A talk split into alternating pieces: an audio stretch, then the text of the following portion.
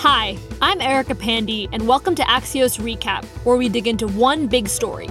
It's Wednesday, October 20th, and we're focused on Latino homeownership.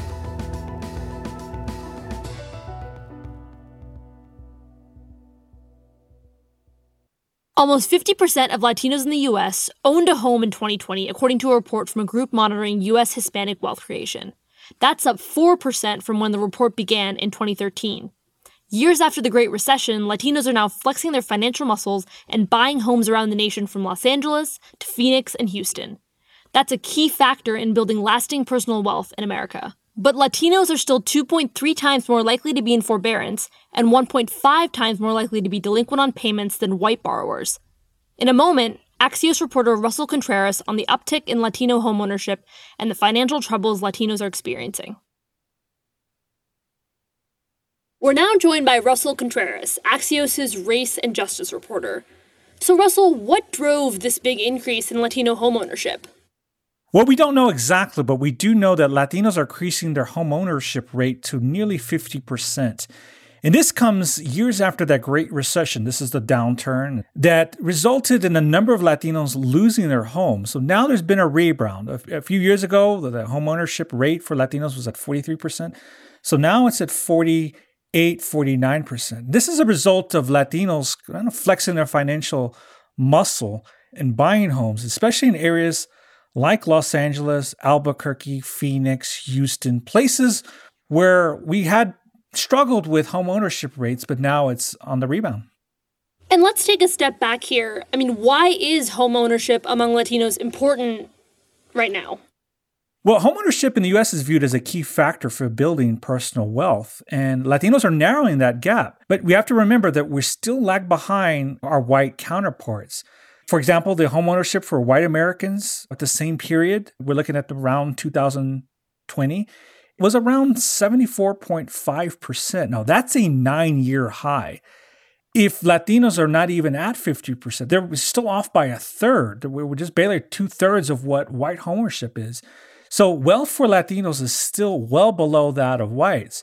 We know, though, that home ownerships for Latino who own homes have a net worth of around $171,000. And this is 28 times that of Latino renters who, according to statistics, only have around $6,000 in net worth. So owning a home as opposed to renting really will increase your personal wealth, especially among Latinos. Russell, what is the group that did this study? And, and could you tell me a little bit more about them and, and what they found here? The Hispanic Wealth Project came out of something with a group that focuses on Hispanic real estate, the National Association of Hispanic Real Estate Professionals. They decided in 2021 that they wanted to establish this initiative because of the Great Recession. Right around the time of the Great Recession, Latinos lost up to two thirds of their median household wealth according to this organization. And so activists within the organization, business leaders said, we don't want to ha- this happen again. In fact, we want to grow our wealth. So they set uh, criterions and benchmarks. So by the time we were going to reach 2024, they wanted to triple Hispanic household wealth. Were there specific areas in the US where we saw more of an increase in Latino homeownership? Well, Erica, this particular study did not look at particular areas where we did see increased homeownership, but I do know in covering this, we did see increased homeownership in areas like New Mexico where housing is relatively cheap outside of Santa Fe, New Mexico. We saw homeownership increased in places like Houston and Dallas and along the border in places like McAllen and Del Rio and El Paso because homes in those areas are relatively inexpensive as opposed to those in Southern California or Northern California, where it takes a big down payment to get into a modest home. So, places like Phoenix, the homeownership rates really jumped, and we're seeing those places grow. And if you look at the last census, you can tell which areas are growing and which areas are in decline. For example, Ohio saw a decrease in population but places like Arizona saw an increase. So, those areas, Latinos are buying homes because it's more accessible, especially for first time homebuyers, and it's more affordable. So, we are seeing places like that grow. This overall increase, though, in homeownership isn't telling us the full story, though, right? What does that 50% number not tell us? Well, it doesn't tell us that around 15% of Latinos still live below the federal poverty line. And the federal poverty line is defined as 26,500 for a family of four. So 15%, that's higher than the national average. I've been to places down in like Vado, New Mexico, where I've seen just abject poverty. And there's some places that are homes that are not connected to basic plumbing. This is also true with our Native American communities. So it doesn't tell us the full picture. Poverty is a major issue, it's something we don't like to discuss because it not only questions where we're going as a country, but it questions our personal wealth, what we're doing, are we doing anything to tackle poverty? So that's still looming. What it also doesn't tell us is that Latinos are opening up business at, at some of the fastest rates in the United States. At the same time, Latino businesses are getting less than 1% of all top 25 venture capital and private equity firms funding. And so that really prevents Latino owned businesses from growing. Once they reach the million dollar mark of profits, they find that they have to take long, high risk loans in order to grow. And that lack of VC and private equity funding really stunts the growth of Latinos in the business. So at the same time, we hit this glass ceiling, right, of home ownership. We're still limited in the types of homes. And we also have to remember that Latinos still face discrimination when trying to get a mortgage. Depending on someone's background, a bank could discriminate. Now, there are federal laws to prevent that, but there's a soft discrimination that sometimes we don't see that doesn't come out of reports that still limits where Latinos live and where Latinos can buy.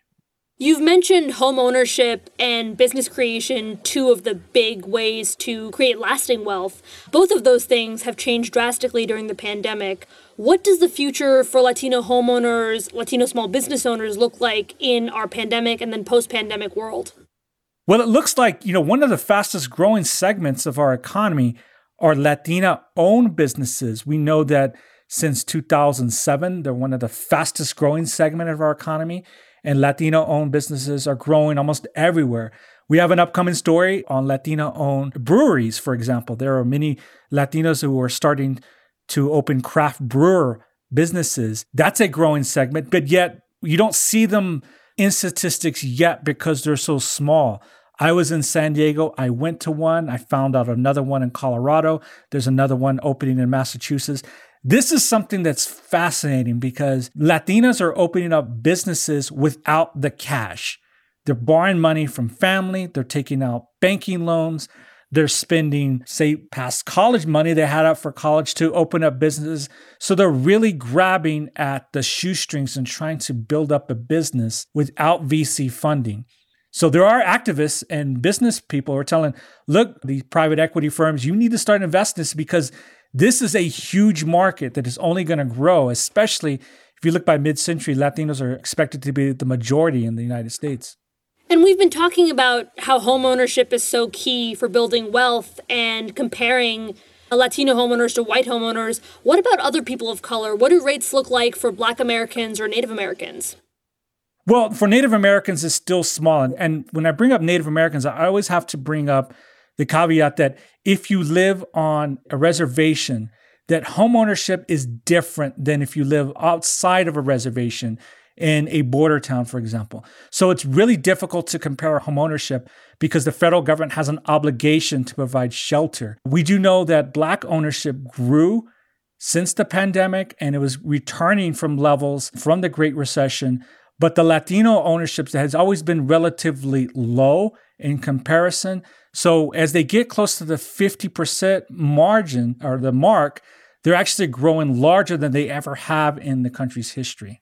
Now, zooming way out, Russell, what do we know about Latinos' economic contribution to the United States? According to a recent report by the Latino Donor Collaborative, a nonprofit firm, the total economic output for Latinos reached 2.7 trillion in 2019. That would be tied for the seventh largest GDP in the world if US Latinos were an independent country. So we'd be tied for France and greater than Italy. This shows that Latinos, the domestic project has, has spiked from 2.1 trillion in 2015 and it's continued to grow ever since 2019. This is important because this is an untapped market. And this is what a lot of Latino business folks argue is that there's this untapped market and this buying potential, especially in industry sectors like education and health and in professional and business services. Not only is this untapped, but when you add that VCs aren't investing in Hispanic owned businesses, these companies not making more money, but it's also preventing a moral dilemma. Why aren't you investing in this company? What is stopping you? And that is a question we have to ask ourselves. Axios' race and justice reporter, Russell Contreras. Thanks, Russell. Great to be with you. Welcome back. One other thing we're watching today how the rise of remote work during the pandemic is creating what we're calling third workplaces places to work that aren't your home or the office. We've seen restaurants opening up their dining rooms as co working spaces during the day to people who want a change of pace. Now, retailers are getting in on it too. New York's iconic Saks Fifth Avenue has opened up a couple locations for luxury co working around the city. You can subscribe to my tech and business trends newsletter, What's Next, at axios.com slash sign up for more stories like this one. That's all for today. I'm Erica Pandey. Thanks for listening, and we're back tomorrow with another Axios recap.